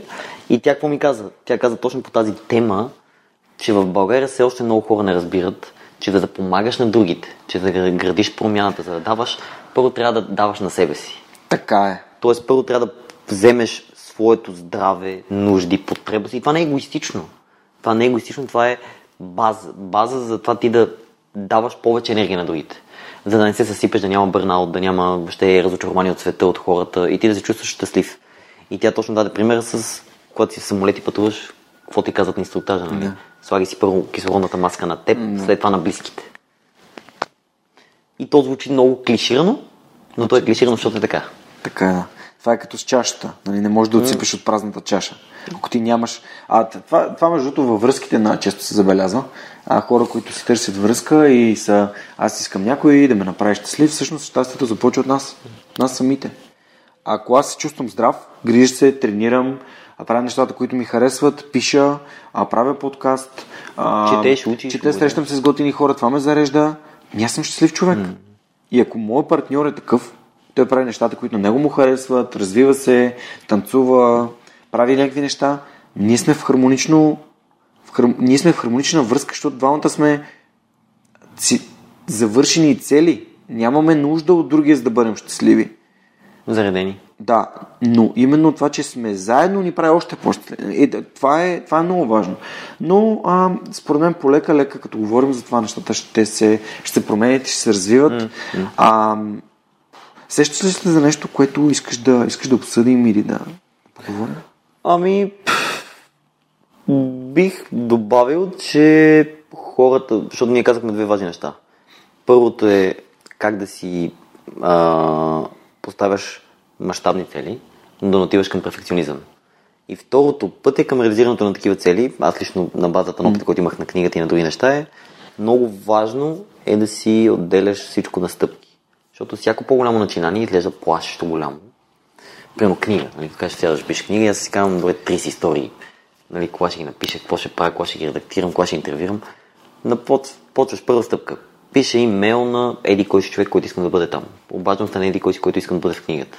Организираш едно интервю, организираш второ интервю, провеждаш интервюто. Стъпка по стъпка и накрая ти виждаш как след 3 месеца всъщност ти си направил много голяма крачка и книгата става, или каквато ти е целта, лека по лека ти я реализираш, дори без да го осъзнаваш. Тя просто излиза наяве. Ти надали като си почва подкаст си казваш, ще направя 150 епизода, но то си идва. То си идва. Така че споменете стъпка по стъпка по стъпка. Голямата цел, е. след това малки цели, които ти надграждаш, които хем ти носят удовлетворение от изпълнената, работа, защото ти кажеш, аз не седя на едно място, хем вече ти дават увереност, че ти можеш. И ти продължаш където стане. Изключително въздействащо е, когато имаш резултат, защото това е най-мотивиращо нещо на света. Ти казваш, окей, искам да имам един епизод тази седмица, един епизод следващата седмица, един епизод последващата седмица. И че чак, аз за един месец имам 4 епизода. И Или с статиите, както казвам. Леко, колко яко. Или пък статиите. Аз почнах да пиша и по едно време съм такъв, а, че аз съм на 70 и някоя статия. Добре, супер, продължавам. Продължавам и, и, и много, много се кефя. И абсолютно си прав. Стъпките, а, когато гледаш планината отдолу, а, пътя до върха ти изглежда ужасно дълъг, обаче когато се качиш отгоре и погледнеш назад си кажеш, а то е супер лесно. То е същото с тренировките по бойни изкуства, Да. също е с С маратона. маратона, с да, да, С маратона в никакъв случай не трябва да си представяш, че имам да бягам 42. Да. 50 хиляди, 55 хиляди крачки са поне и тия 55 хиляди крачки всъщност никога няма да стигнеш до 55-та хиляда, хилядна крачка, ако не мислиш за първата крачка. След това, като направиш първата, да мислиш за втората, за третата и за това, което е важно сега. Да, и както каза Джордан Питърсън, мисли да бъдеш дори 51%, може да не е 52, може да не е 53 от твоето, но винаги има някакво надграждане, може в 0,001, Да. може, но трябва да има надграждане спрямо своите специфични особености и желания. Не гледай другите. Просто Хората поставите не се плаши. Те се сравняват доста с другите. Това не, не е лошо, това е пак човешки инстинкт, но пак трябва да го контролираш. Това е като с мислите. В смисъл, това сравнение какво ти дава убивате като самочувствие или ти дава вдъхновение. И пак гледаш ли на него като опонент и конкуренция mm. или гледаш като приятел, който ти показва слабостите, които ти може да развиеш благодарение на него. Това е, това е много, всичко това е психология. Така е, да. Тоест как ти възприемаш тази реалност. То не, е, не е дано. Така че да, може би голяма цел, раздробена на много малки, които организираш и които вече изпълняваш. Как би определил твоята свръхсила? Коя е тя? Не смятам, че имам някаква свръхсила, а по-скоро най-голямата ми сила, поне към днешна дата, е може би да увличам хората себе си в това, което правя и най-важното, което ми е страста, да разказвам историите на хора, които ме вдъхновяват мен, по такъв начин, че хората, които четат, да си кажат виж какви готини хора има в България, може пък и да стане, дай да опитам. И т.е. ти да, като читател да отидеш и поне едно позитивно действие днес, утре да направиш, по-различно от преди. Може да е смяна на мнение, може да е записане на някакви тренировки, може да е записане на курс по немски, може да е да почнеш подкаст да правиш, може да отидеш да снимаш филма, който си искал да снимаш от 100 години, но си кажеш, че нямаш пари или време. Дори да потърсиш източници на финансиране, приятели, да отидеш на кариерен форум. Нещо надграждащо. Освен да седиш вкъщи и да мрънкаш. Супер. Това е. Да. Това е. Мрънкането е гарантиран път към провал. Да, мрънкането. Особено ако си мрънкаш сам вкъщи. да, разбира се. Това е. Супер. Добре, Дани, отиваме към последния въпрос на, на днешния епизод. И то е свър... Аз само искам да питам нещо. Ти слушаш ли аудиокниги?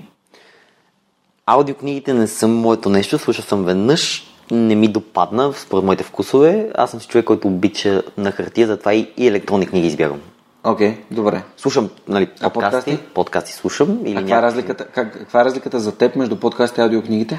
М, Може би разликата е, че пак книгата и подкаста като формат, а, подкаста са отделни епизоди, да речеме, докато книгата аз я възприемам като цялостен продукт, който ако нямам контрол над него, примерно да се връщам на страница, някаква да си прочита нещо пет пъти, не се чувствам уютно, защото е много по много по-пипкаво трябва да се върнеш, нали, mm-hmm. да гледаш. Докато някакси подкаста ми, примерно, сядам и сега да кажем, слушам час, час и половина, някаква отделна тема, отделен гост, примерно, независимо кой е гост или темата, аз знам, че това ми е нещо ценно в момента, изпитвам нужда от него и докато пътувам в автобуса си го слушам. Супер. Но ако на хората аудиокнигите им действат добре и те взимат максимум от книгите, препоръчвам. Аз по принцип просто слушам по няколко пъти книгите за това. Това е, ако слушаш по няколко пъти, това със сигурност накрая ще извадиш максимума, но всеки пак да намери своето. Електронна книга, важно е да, да трупа знания. В инфото към епизода ще видите, че нашите приятели от Storytel дават 30-дневен удължен а, тестов период за всички хора, които искат да, да опитат аудиокнигите, да видят дали е тяхното нещо и след това за 10 лева на месец да слушат неограничен брой книги, а, които могат да сменят непрекъснато. Така че може да опитате, ако не се оправяте, може да ми пишете съобщение, ще се радвам да ви помогна, а, тъй като Storytel е услугата, която аз в момента ползвам, за да, за да достигам до книги, които смятам, че са ми полезни, най-вече на тема психология. А, последните книги, които а, изслушах са на Робърт Грин, 33 стратегии на войната, 48 закон на властта, 50-я закон и след това в момента слушам Марк Менсън. А, добре, Дани, а, отиваме към последния въпрос на епизода и то е, ако можеш да се върнеш назад към себе си с машина на времето, колко назад би се върнал и каква информация би си дал? А, тоест, не е ограничено за моя живот, а като цяло. М- Мен, а, аз по принцип много обичам историята и в училище много обичах а, историята и винаги ми е било интересно да, размисля, да мисля за начина по който са живели хората в дадена епоха. Защото, примерно, днес много неща ни е трудно дори да ги осмислиме. Примерно, конкретно за промяната, аз съм си много, много път мислил да речем какво би било по времето на борбата за освобождение от а, османско владичество, робство, както искат да го нарекат хората, а, примерно един Васил Левски да има достъп до социални мрежи и да организира хората, защото ние знаем, той е пътувал по страната с много по-примитивни превозни средства и пеша. И всъщност той тогава пак успял да обедини хората. Mm. Защото ти докато, стигнеш от точка А до точка Б, те могат да се променили 220 хиляди неща и фактора в твой ущърп или в твоя полза. Докато днес сякаш ние не осъзнаваме на моменти колко по-лесно е да се обединяваме и парадоксалното е, че въпреки, че имаме много повече инструменти за обединение, ние сме по-разединени. Според мен, както ни дават максимум много информация, социалните мре- мрежи и изобщо технологичната ера, в която живеем, толкова повече дезинформация не дава също. Не, говоря дори за транспорт, близост до хора. В смисъл, днес може да обиколиш света самолет за делнощие. Тоест, днес свет е много по-близко до нас, буквално. Буквално, нали, разбира се, има въпрос за пари, време и така нататък, но някак си преди хората дори не са могли да мечтаят за това нещо. И особено днес, последните 20 години, революцията е толкова мащабна, че дори ние не можем да усетиме движение, защото неща, които не, не ги има преди 5 години, 10 години, вече са част от ежедневието. Така че може би бих се върнал в такъв период, в който всички тези технологични удобства днес ги нямаме, точно както е по време на освобождението, битка за освобождението, и да видя какво би било тогава и ще има ли разлика като време, дали хората ще са по-обединени или по-разединени, т.е. дали контекста тогавашния е шал да промени нещо като отношение на хората или просто mm. Не, дори би навредило. Мисля, това е много тънка линия. Аз съм се замислил по същия начин, примерно в една голяма империя като Русия. Какво е било като, да речем, император или цар, примерно, въведе някакъв нов закон и в другия край, примерно при Владивосток, кой чува за този нов закон, кога чува, кой нали следва за прилагането му. Това е било някаква много така сложна задача. Много... А, а ако можеш да се върнеш към себе си, колко назад би се върнал? Към себе си, може би бих се върнал в периода около 7-8 клас, когато се влушиха така тези вътрешни борби с, нали, от емоционален характер и да владея още тогава, без да ми се налага да минавам по трънливия път, този така голям враг на много хора перфекционизма и да го да взема максимум от моите високи изисквания към себе си, без да си вреда на себе си и на околните. Защото много хора забравят, че когато ти имаш емоционални тревоги или проблеми, всъщност ти много вредиш и на околните си. И аз това го осъзнавам, не мога да го върна. Така че бих овладял, може би, перфекционизма си и това самообичуване по по-здравословен начин. Супер. Не бих го махнал, защото mm-hmm. то ме стимулира, но бих го овладял по по-здравословен начин.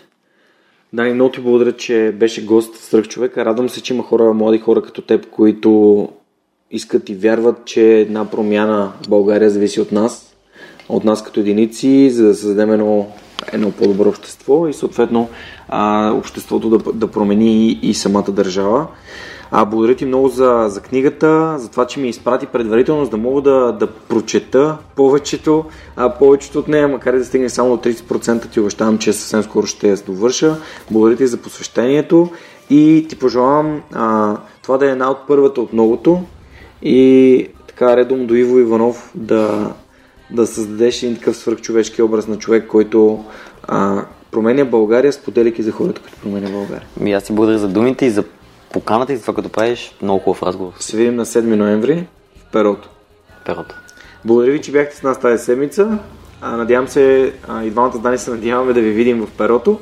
И ако искате да подкрепите свърх човек и да станете част от месечната ни среща на живо в Cosmos Coworking, а, това може да го направите, ако последвате Patreon линка и съответно изберете Patreon tier, който на вас ви подхожда. Благодаря ви много за отделеното време и до следващата седмица. Чао, чао! Този епизод достигна до вас благодарение на усилията на екипа и подкрепата на дарителите на свръхчовека. Автор и водещ Георги Ненов, аудиообработка Радослав Радоев, креатив Анелия Пейчева, маркетинг Анна Мария Ангелова и Георги Ненов, консултант Неда Борисова и хората, които ежемесечно инвестират в свръхчовека. А това са Александър Гиновски, Александър Куманов, Ангел Георгиев, Асен Цветков, Борислав Дончев, Борислав Сандев, Боряна Георгиева, Даниил Петков, Даниел Гошев, Евелина Костадинова, Галин Стефанов, Георги Малчев, Християн Стоилков, Христо Христов, Христо Бакалов, Иван Белчев, Иван Игнатов, Ивайло Янков, Йордан Димитров, Юлиана Андреева, Камен Стойков,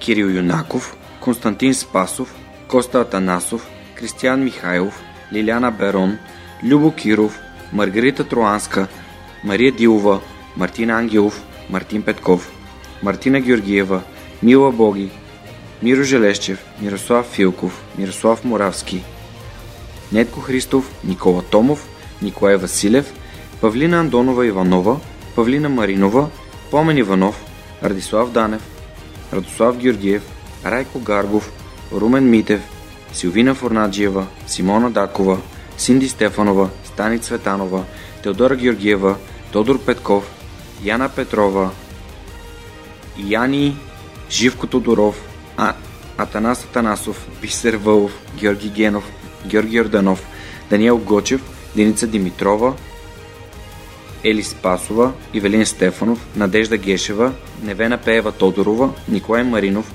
Пламенка Матева, Цветелина Тотева и Катерина Апостола.